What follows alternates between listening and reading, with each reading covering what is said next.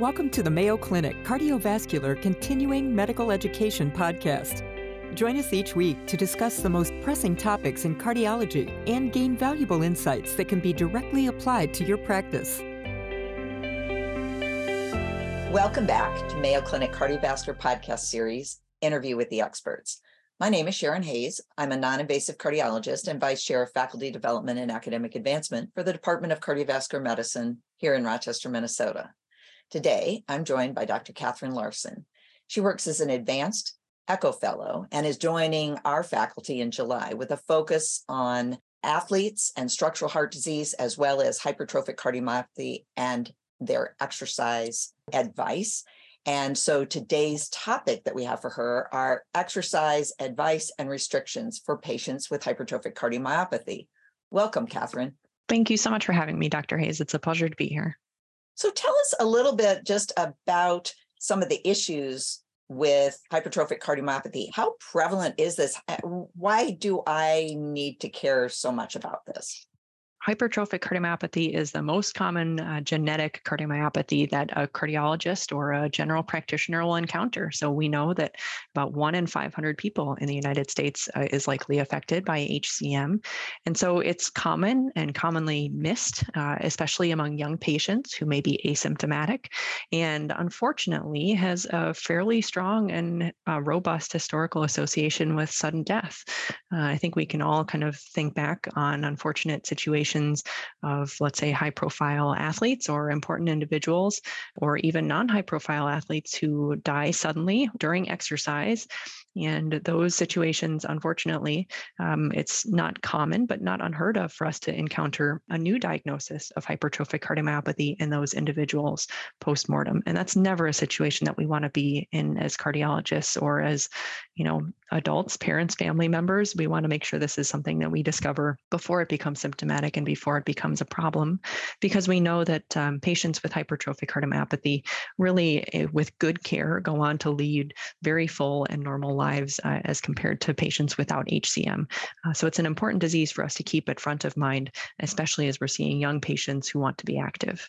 The diagnosis of hypertrophic cardiomyopathy is beyond the scope of today's podcast, but tell me why is exercise in patients with hypertrophic cardiomyopathy why might it be problematic potentially for a lot of reasons. And I think when you think back to just the basics of the diagnosis of HCM, really that gets to the heart of a lot of it. Um, so you can imagine the structural abnormalities in a patient with hypertrophic cardiomyopathy. So small LV cavity size, the presence of obstruction, if it's present, significant, let's say mitral valvular regurgitation, um, things like diastolic dysfunction, those are all just structural abnormalities that may contribute to not only exertional intolerance, but risk factors for, let's say, syncope or bad, worse outcomes with exercise like sudden death. The more kind of um, front of mind issue, though, really comes in terms of ventricular arrhythmias. So, patients with hypertrophic cardiomyopathy may have uh, increased incidence of non sustained ventricular tachycardia or ventricular tachycardia. And those really are the problems that we want to think about very carefully in patients who exercise. You can imagine the environment of exercise with the catecholamine surges can certainly put patients at risk for developing whether it's a structural exacerbation or an arrhythmic exacerbation to their cardiomyopathy that can potentially be catastrophic. And how can we tell who's at risk and who is not? So now, I, I, you know, we know that there are both genetic variants and other things that predict lower or higher risk, and we do a lot of testing to try to assess that. How do you go about assessing risk for exercise in these patients? Well, I would say, first of all, no one patient with HCM is alike, just like really any other cardiac condition. Uh, there's unique structural and functional components of the disease that can differ significantly between patients, even though they may carry the same diagnosis. So I would say, first and foremost, uh, any risk stratification has to come with a very good foundational knowledge of the patient who's in front of you. So for us here at Mayo Clinic, that involves a very careful structural assessment, so a, a resting echocardiogram. But here we often do provocative maneuvers during even just the resting echocardiogram to try and elicit obstruction and evaluate the severity of obstruction because we feel that's a very important component of what may happen with exercise and having a good understanding of the physiology there can inform those risk discussions. And then, really, kind of careful evaluation of arrhythmic risk. So, using tools like cardiac MRI to evaluate for presence of scar and late gadolinium enhancement and Holter monitoring. And often we put our patients through exercise testing as part of routine evaluation here. And I think that's very important for us to understand um, the symptoms that patients might manifest with, heart rate responses, the effect of therapy, and also the presence of arrhythmias that may not be manifest at rest, but may become more obvious with exercise. And so I think, kind of like so many topics in cardiology. If you want to know about what's happening or what could happen with exercise, uh, it's about testing that patient with exercise and then having a good understanding of the pathophysiology that's happening in those situations. And so, really, I think all of what I've said mimics the same situation we might be encountering when we discuss things like ICD implantation in these patients. I mean, really, the risk factors oftentimes are the same, which inform our risk with exercise. So I would say if you kind of work through the mental framework in terms of risk stratifying for ICD, for the most part, you're going to encounter many of the same types of questions we might try to stratify with in terms of exercise. So once you've risk stratified, so you've got somebody who is higher risk, and maybe even you've elected to feel like they're high enough risk to put an ICD in, how do you counsel patients low, medium, high risk, how do you have that conversation with them about future exercise habits?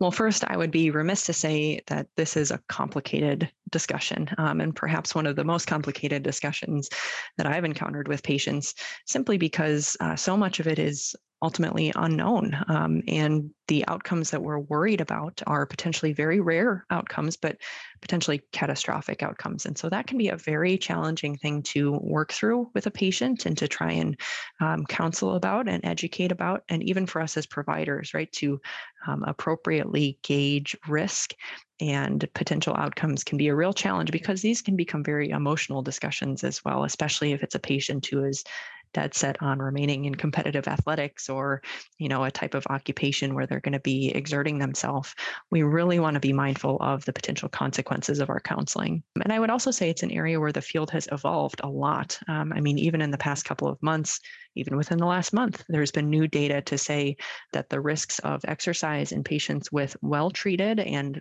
relatively minor manifestations of HCM may not actually increase the risk of sudden death. And so it's also a field where there's a lot of evolving knowledge. And I think we have to be frank with our patients about that as well. I think when you're discussing this with a patient, though, it's most important to have a good understanding of where they're starting and where they want to go. What are their goals and motivations? You know, a patient who wants to go out and walk their dog around the block three or four times is very different than the patient who wants to return to professional athletics. Um, and so the discussion has to be different as well.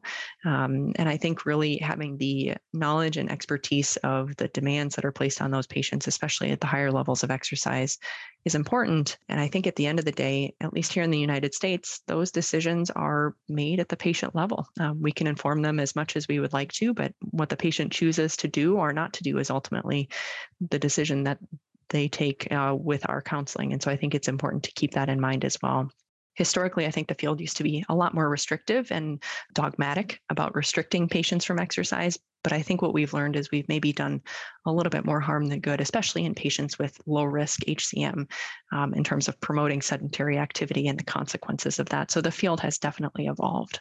So if I'm a, a, general cardiologist who's got some patients who maybe have carried a long time diagnosis of hypertrophic cardiomyopathy, they're stable. Would there be a role for them to perhaps revisit previously given advice about physical activity uh, with a sports cardiologist. Um, I, it, it, sounds like from what you're saying is if I was a patient and I was diagnosed 10 years ago and told you can walk your dog, but don't do anything much else. Um, and I had wanted to do run a 5K, that that maybe that might be possible now, and at least to revisit the risk stratification.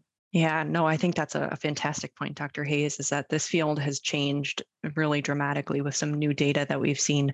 Again, like I said, even in um, earlier in May, there was a, an excellent paper that was published in JAMA Cardiology, which I would refer anyone listening to this recording to go through and read, um, which really did the first kind of very large prospective evaluation of patients with relatively well controlled hypertrophic cardiomyopathy, or what we would call, let's say, genotype positive, phenotype negative HCM, and then looked at the risk of sudden death or really bad outcomes based on the level of physical activity. And what we saw is those really at the highest levels of physical activity did no worse than the patients who were sedentary or mildly or moderately active. And I think that data is certainly still imperfect and incomplete, but absolutely, I think to your point, the patients who were maybe seen 10 or 15 years ago and told, you know, you have to be sedentary for your own health and safety, uh, I do think that discussion has evolved quite a bit based on some some really good data and very thoughtful data that has come out in the last, I mean, like I said, as little as a few weeks ago, but over the past many years. Well, I think particularly with the known and growing list of benefits of exercise, mental health, depression, in addition to healthy aging and not falling. I, you know, I, do worry um, in my in my own practice with patients after coronary dissection who are often told some of the same things. Do we really want to tell a 35 year old woman don't do anything for the next 50 years because you know she may be tipping over breaking a hip at age 65 and i would think many of these patients in my recollection were really told don't do anything yeah, yeah, no, I, I think you're spot on. Uh, it's certainly, again, weighing the risks of the patient in front of you with what we know about the population as a whole, and that really all of us should probably move more, both for our heart health, but also for other domains of our holistic health. Um, and I think to your point, being conscientious of the potential cardiac complications, but the potential for non cardiac complications of a sedentary lifestyle is also really an important consideration as we counsel these patients. Yeah, because it, it's a whole lot easier to say no or never than the nuanced discussions that we really should be having that are evidence based yes. and informed. Yes, yes, absolutely, absolutely. In terms of other things we have to offer patients with hypertrophic cardiomyopathy who may have some symptoms, maybe they don't fall into this group that's phenotype negative or well controlled. What what things might we be able to do so that they can do more than just sit around? Yeah, no, that's a, a, fantastic question. And again, a question that has changed dramatically in the past couple of years with new classes of medications that have come out, which are aimed to, let's say, reduce the vigorous contractility that we often encounter with patients with hypertrophic cardiomyopathy. So there's an entire class of um, medications that are now available either through clinical trials or through uh, clinical practice, which have really I think potentially changed the field quite significantly. And it's still a little bit early, but I think um, new ways for us to manage symptoms, new tools in the toolbox, so to speak. Uh, and patients who use these medications certainly feel better. Um, and I don't think it's uh, as robust for us to know the very longest term outcomes yet, but there's really a lot of new tools out there that we can use in these patients beyond, you know, our typical beta blockers, calcium channel blockers, which still may have a very important role, especially in patients who are kind of just on the border of being symptomatic. What I think is important though is when you think about these patients who are followed in a lot of these recent trials to look at potential long-term outcomes. The patients who were followed during those studies were followed like study patients right? They were followed very closely at high volume centers had frequent follow-up and careful attention to medications and titration. And i just think we have to be mindful too that a lot of the good outcomes we saw from some of those data probably had to do with the fact that those patients were followed very closely and put on careful medication therapy when needed. Um, and so if we want to recreate or duplicate the good outcomes that we saw in some of the, the data and some of the publications, we really have to be seeing patients with relative regularity and have a good understanding of their baseline levels of function, how the medications have been helpful. And I would say also it's just important to keep in mind that a lot of our medications are aimed at symptom management, but really are not necessarily targeted to lower the risk of sudden death. Um, those discussions happen more so in terms of the implanted cardiac defibrillator um, heart rhythm side than they do necessarily with symptoms and medication. So, that discussion I think is important to kind of keep in mind that those often happen in parallel or both are important, um, but one does not necessarily perfectly translate into the other. So, what I hear is a, a, lot of optimism that we can apply some of this newly acquired information and treatments to improve quality of life, that they may not protect against uh, sudden cardiac death, but we have tools for that. And that people, both cardiologists and patients, should stay tuned and stay help, uh, hopeful that there will be more to come, particularly as we push some of these therapies out into the real world, out of the clinical trial world. Yeah, no, absolutely. And I think there are two, um, you know, just seeing patients recently, let's say who hadn't been seen in a number of years and you know, had been kind of living with mild symptoms, let's say exertional dyspnea or some mild exercise intolerance, if they had been seen three or four years ago, they're coming back now, and there's a whole lot of other options on the table for them um, where there weren't necessarily anything different before. So, again, I think just outlines the importance of kind of regular follow up with um, someone who has expertise in that disease and that pathophysiology, because they're going to be the ones who are the most up to date and provide the most up to date counseling for those patients. And probably have access to the most up to date treatment options for them as well. But yes, I think um, at the end of the day, incorporating exercise into the lifestyle of a patient with HCM is a huge point of clinical discussion and really needs to form um, an important factor when you're seeing these patients for clinical follow-up, whether in a special expertise center or in the general cardiology practice as well. I think it's a, a discussion that any cardiologist can have, um, and certainly the factors can get complicated, but an important one that I think to keep on your list of to-dos when you see a patient with HCM. Well, I am uh, really appreciative of you sharing your expertise today and really looking forward to you joining our faculty as a colleague, both in with your expertise about exercise and hypertrophic cardiomyopathy. Thank you so much, Dr. Larson. Thank and you.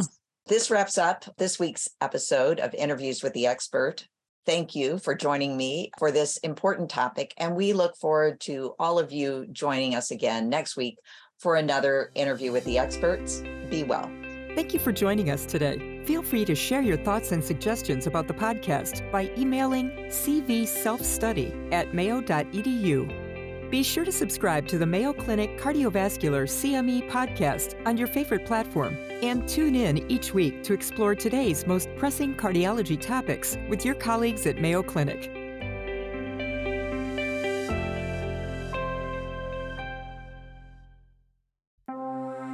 This has been a Mayo Clinic podcast.